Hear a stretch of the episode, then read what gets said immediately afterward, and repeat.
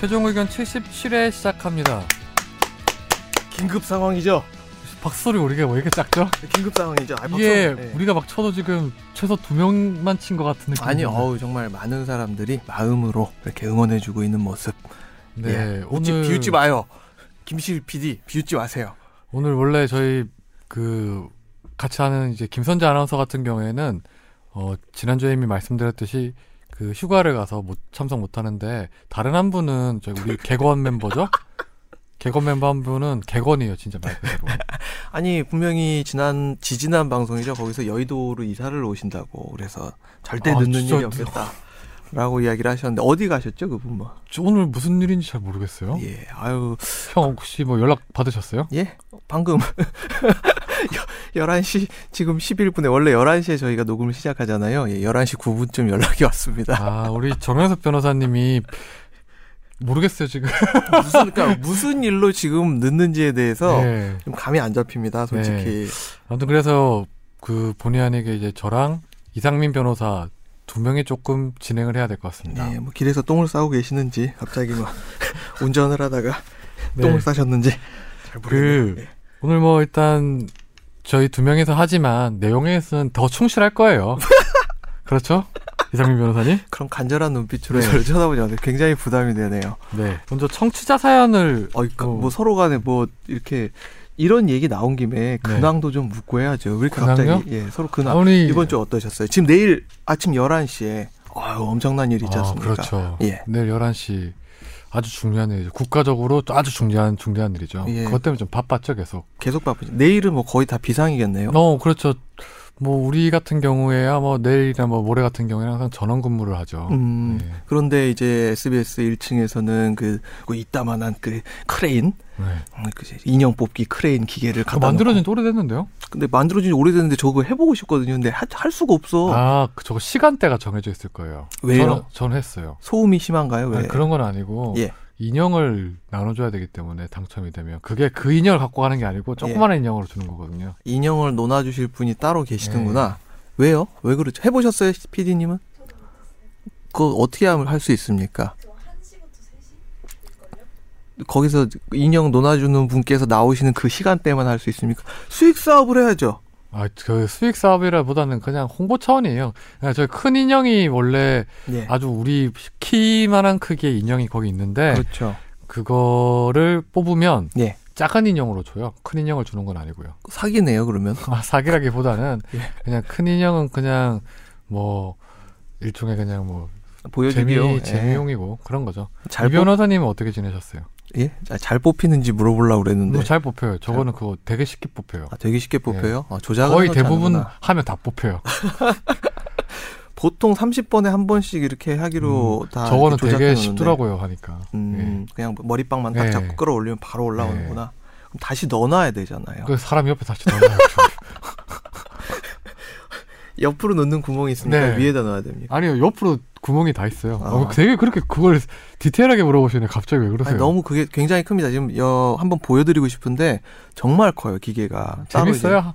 와서 구경 오세요. 여기 다 시민분들 많이 오시니까. 음, 방송국 구경하러 오시는 분들 꼭 하고 가시더라고요. 어, 그, 아 그냥 일반인들도 다 할 수 있는 예, 건가요? 예. 그러면 천 원 내고 그거 뽑아갖고 옆에 가갖고 이제 큰 인형 뽑았다고 좋아하고 있는데 옆에서 코딱지만한 인형으로 근데 바꿔주고. 지금은 돈이 아니고 저 할 땐 공짜였어 전부 다. 음, 지금은 아마 코인으로 뭐 바꿔서. 그때도 하고. 코인이라고 뭐 했는데 그때도 예. 그냥 그냥 하게 해주시더라고 다 전원 다. 그럼 저한테 예. 그 기계를 운영할 수 있는 관리권을 좀 아유, 위탁을 해주시면 또 말도 안 되는 소리 하고 있어요 지금. 제가 돈을 잘벌 네. 수 있거든요. 예. 근데 이, 이 변호사님은 요즘에 정말 바쁘더라고요. 예, 이제 새로운 또 사업을 런칭을 해- 하려고 어떤 준비를 하고 사업이요? 있으니까 이제 지금 제가 하고 있는 사업에 세 번째 서비스까지 런칭이 돼가지고 지금 움직이고 있는데 세 번째 서비스가 뭐예요? 어, 등기. 아, 예, 등기 자동화. 원래는 그때는 뭐였죠? 그, 처음에는 변호사 상담, 그 다음에 이제 지급 명령, 그 다음에 이제 법인 등기 해가지고 네. 자동화를 착착 진행을 해나가고 있는데 네 번째 아이템을 지금 개발 중입니다. 아, 등기는 잘 돼요? 등기요. 뭐 꽤, 아 지금 예. 최근에 그 보도 자료가 탁 나와가지고 지금 엄청난 화제가 된 어? 법인 등기 서비스 헬프미 천 개 고객사 돌파 이 기사를 못 봤단 말이에요. 아, 그렇구나. 관심이 없구만 그냥 뭘 하고 사는지. 예. 네. 아무튼 오늘 그 청취자 사연이 한 통 왔어요. 아유. 저희 뭐 많이 안 보내주셔도 되는데 조금은 보내주셔야 되는데 네, 이 많이 청- 많이는 바라지도 않지만 참고로 이 청취자 사연도 네. 메일로 온 게 아니라 저희 저 팟빵 댓글로. 그러니까요 메일로 보내주시면 더 좋은데 게시판에 남기셔도 좋아요. 예. 많이는 안 바랍니다. 워낙 네. 또 요즘 이렇게 사람들이 즐겁고 아름답게 사시는 모양이네요. 법률적 이슈 없이. 그 사연이 음 로드레이지죠 보복운전 위협운전이 모자라서 피해자가의 직장 주차장까지 들어갔는데 주차장 앞에 차단기까지 치고 달라붙어서 세우라고 소리치다가 사무실로 도망까지 쳤대요 피해자가 예. 그런데 차에 적힌 그러니까 피해자 차에 적힌 휴대전화로 전화와 협박성 문자까지 보냈는데 어 결국 기소가 됐대요. 근데 기소가 된 건 아니고 불구속 입건이 됐는데 최대 어느 정도까지 처벌을 받을 수 있는지 궁금합니다. 이게 블랙박스로 본 세상에 나왔던 사례래요. 음, 근데 이 보복운전의 어떤 수위가 상당히 높았다는 거죠. 도로에서도 따라가고 피해자 직장 주차장까지 따라갔다가 음. 그다음에 전화로 협박까지 하고 보복운전 혹시 뭐 당해보거나 그러신 적 있으신가요? 보복운전 당해본 적 보복운전 당해본 적도 있고 하니까 지금 뒷말은 해본 적도 있다고. 근데 이게. 이거 이 정도까지 보복운전을 할 수 있을지 모르겠는데 예. 뭐 크락션 올리고 앞에서 막 이제 운전 방해 정도까지 당한 적은 있죠? 음, 본인이 해보신 거는. 음, 저는 딱히 없어요. 근데 딱 그렇게 할 만한 경우가 잘 없죠, 저는요. 네. 음, 본인은 이렇게 또 슬쩍 빠져나가시는데 근데 보복 운전 하는 사람이 많지는 않잖아요, 근데. 보복 운전 중에 가장 유명한 사건 중에 하나가 한 3년 전쯤, 2년 전이었나 그때 유명한 사건인데 중부고속도로에서 i40하고 산타페였나요? 서로 이제 싸움 붙었다가 i40가 산타페 앞에 가가지고 급정거를 해버린 거예요. 그래서 오중 추돌 사고가 나서 그 뒤에 이제 따라오시던 그러니까 서로 간에 어떤 어, 어떤 싸움이 붙었던 네. 뭐 싸움이라고 하긴 뭐하죠. 그, 싸- 그 언쟁이 있었던 분 이외에 다른 분 트럭 기사분이 돌아가신 사건이 있었어요. 음. 중부 내륙 고속도로 i40 뭐 음. 사건 이런 식으로 하면 나올 겁니다.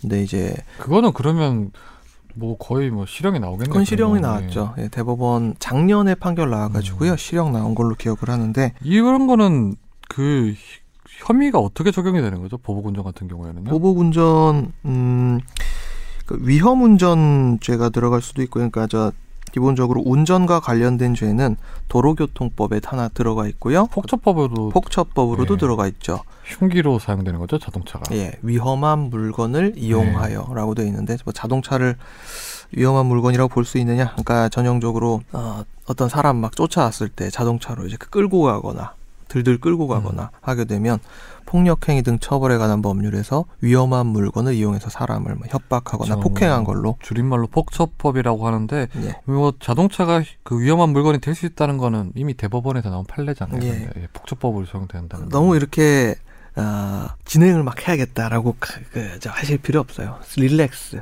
아니 우리 지금 진행을 하는 게 아니고 지금 예. 알짜배기 정보를 넣어 전달해 드려야 돼요 이제. 아니, 뭐 알짜배기 사이에 이렇게 저 구멍도 좀 넣어 드려야 되고. 음. 예. 근데 이번 거 같은 경우 그러면 이거는 어느 정도까지 가능할까요? 그러니까 뭐 이론상으로 가능한 거는 협박성 문자하면 협박도 되는 건가? 그러니까 협박성 문자를 막 반복적으로 보내거나 이러면 이제 정통망법, 정보통신망 또 법에 의해서 처벌을 받게 되는 게 있는데, 그러니까 이 내용만으로는 사실 어떤 내용으로 기소가 될지는 아직 모르는 일인 건 맞아요. 근데 나중에 만약 또 피해자가 처벌 불원 의사를 밝히고, 그러니까 용서를 해주고, 어, 아니면 피해 회복이 어느 정도 된다거나 뭐 이런 것들이 다 반영이 되었을 때 예. 그냥 단순히 어떤 차단기까지 치고 달라붙어서 세우라고 소리쳤다. 뭐 요 정도만으로는 저는 실형은 안 나올 거라고 생각이 들어요. 만약 음. 초범이라면 그렇죠. 초범이라면 근데 뭐 최근에 이제 경찰청이랑 검찰에서도 보복 운전에 대해서 강력하게 처벌하겠다고 했죠. 예. 그래서 이게 뭐 피해자가 처벌 불원 의사를 밝혔다 하더라도 뭐, 뭐 처벌을 할 수 있으니까 그리고 뭐 그런 거 고려보다는 향후에 이제 보복 운전이 너무 심하니까 근절 차원에서 이제 형량을 높이겠다고 구형도 높이겠다고 하더라고요. 항상 사건이 하나씩 터지면은 형량을 높이고 엄벌을 한다고 그러죠. 여기에 대해서 선처를 하겠다는 경우는 없죠. 그러다 네, 다시 그렇죠. 한 예, 세달 있으면 돌아옵니다. 이거는 뭐 그래도 벌금형도 나올 수도 있는 거죠. 이- 벌금형도 예 나올 수 있고요. 예. 음. 근데 막상 또 이제 또 와가지고 어떤 자기의 사정이라든지 그러니까 여기에 대해서 그러니까 되게 일반적인 경우에는 한 사람만 잘못하는 경우는 또 되게 또 드물거든요. 네. 예, 굉장히 일방적으로 어떤 한 사람이 피해자고 한 사람이 가해자고 이런 경우는 또 드물고 가해자 입장에서도 또 나름대로 하는 얘기들이 굉장히 많이 있잖아요. 그 얘기 중에 또 일견 수긍이 되는 부분이 있다. 그러면 그런 점을 음. 감안해서 근데 보복 운전 하시는 분들은 그 저기 뭐냐 자기들의 변소는 별로 근데 설득력이 없더라고요. 근데 이게 그러니까 그런 것도 있잖아요. 되게 심하잖아요 보면. 내가 집안이 너무 네. 어려워가지고 와이프랑 싸웠다. 그래서 홧김에 이런 일이 벌어진 것이다. 한번 용서를 해달라. 뭐 그런 거일 수도 있고, 음. 그러니까 피해자 입장과 무관한 그런 것일 수도 있고, 자기가 뭐 생계를 위해서 지금 운전을 하고 있는데 음. 이 운전 면허가 이렇게 취소가 되고 뭐 지금은 정지라고 돼 있지만 만약 취소가 된다면은 자기는 생계를 잃어버려서 네. 우리 집안 식구 지금 다섯 식구가 몽땅 나앉을 위기에 서 음. 처게 된다. 이런 것들도 다 이제 그 양형의 이유로 삼게 되죠.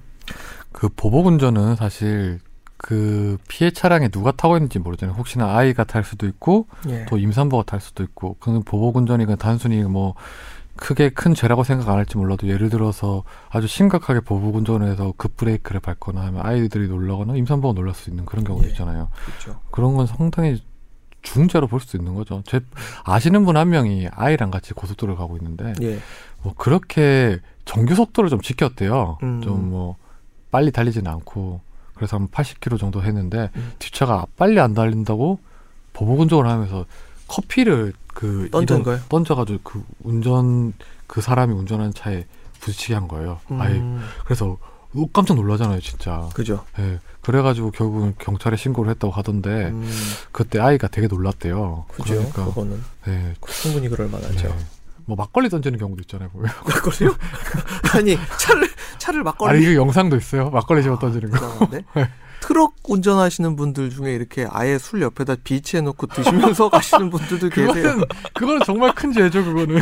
으아 하면서 야 맛있다 하면서 먹고 가시는 분들 계신데 네. 네, 절대 그러시면 안 네, 되겠죠. 절대 보복 운전하면 안 됩니다. 예. 그 화재 지금 사건 아 그러면 네. 지금 만약 정현석 변호사님이 지금 옆에 운전을 해가고 가고 있다. 보복 운전 하고 싶습니까? 안 하고 싶습니까? 저 뭐 그 정도까지는 하고 싶진 않아요. 아 그랬나요? 예, 그냥 길에서 마주치기 싫네요.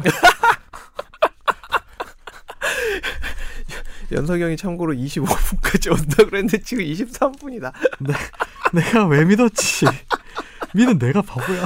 연석이 형의 어머님, 연석이 형 목요일 아침마다 모니콜 나좀왜 이렇게 해주세요. 여- 정영석 변호사님 잘 믿을까요, 내가? 네, 아무튼 넘어가고 화재 사건으로 넘어가겠습니다. 화재 사건 이번 주는 당연히 내일이죠. 아, 예. 뭐 작년 12월 9일이죠. 탄핵 소추 의결서가 가결된 지 92일째 되는 날이죠, 내일이. 92일인가요? 91일만 92일째 되는 날에 드디어 이제 선재가 선고를 하기로 했습니다. 예, 제 생일로부터 93일째 되는 날이군요. 제 생일이 12월 8일인데. 네.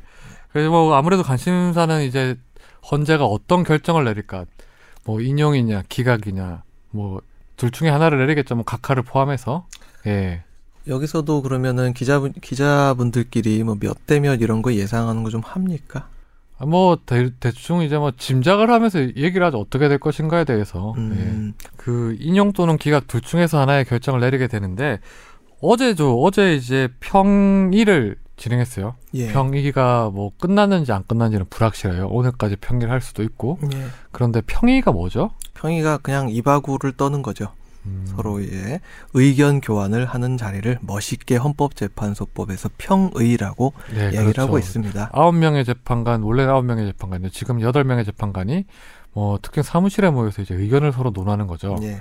근데 여기 이 사무실에는 방에는 평의실 같은 경우에 지금 도청 도감청 장치를 다 해놨대요. 방지 책을 다 해놓고 뭐 매일마다 검사를 하고 한다고 하더라고요. 음흠. 혹시나 이제 평의 내용이 밖으로 외부로 유출될 가능성을 차단하기 위해서 음, 그래서 이제 평의를 통해서 이렇게 서로 의견을 교환하면서 결론을 내리게 되는데 예.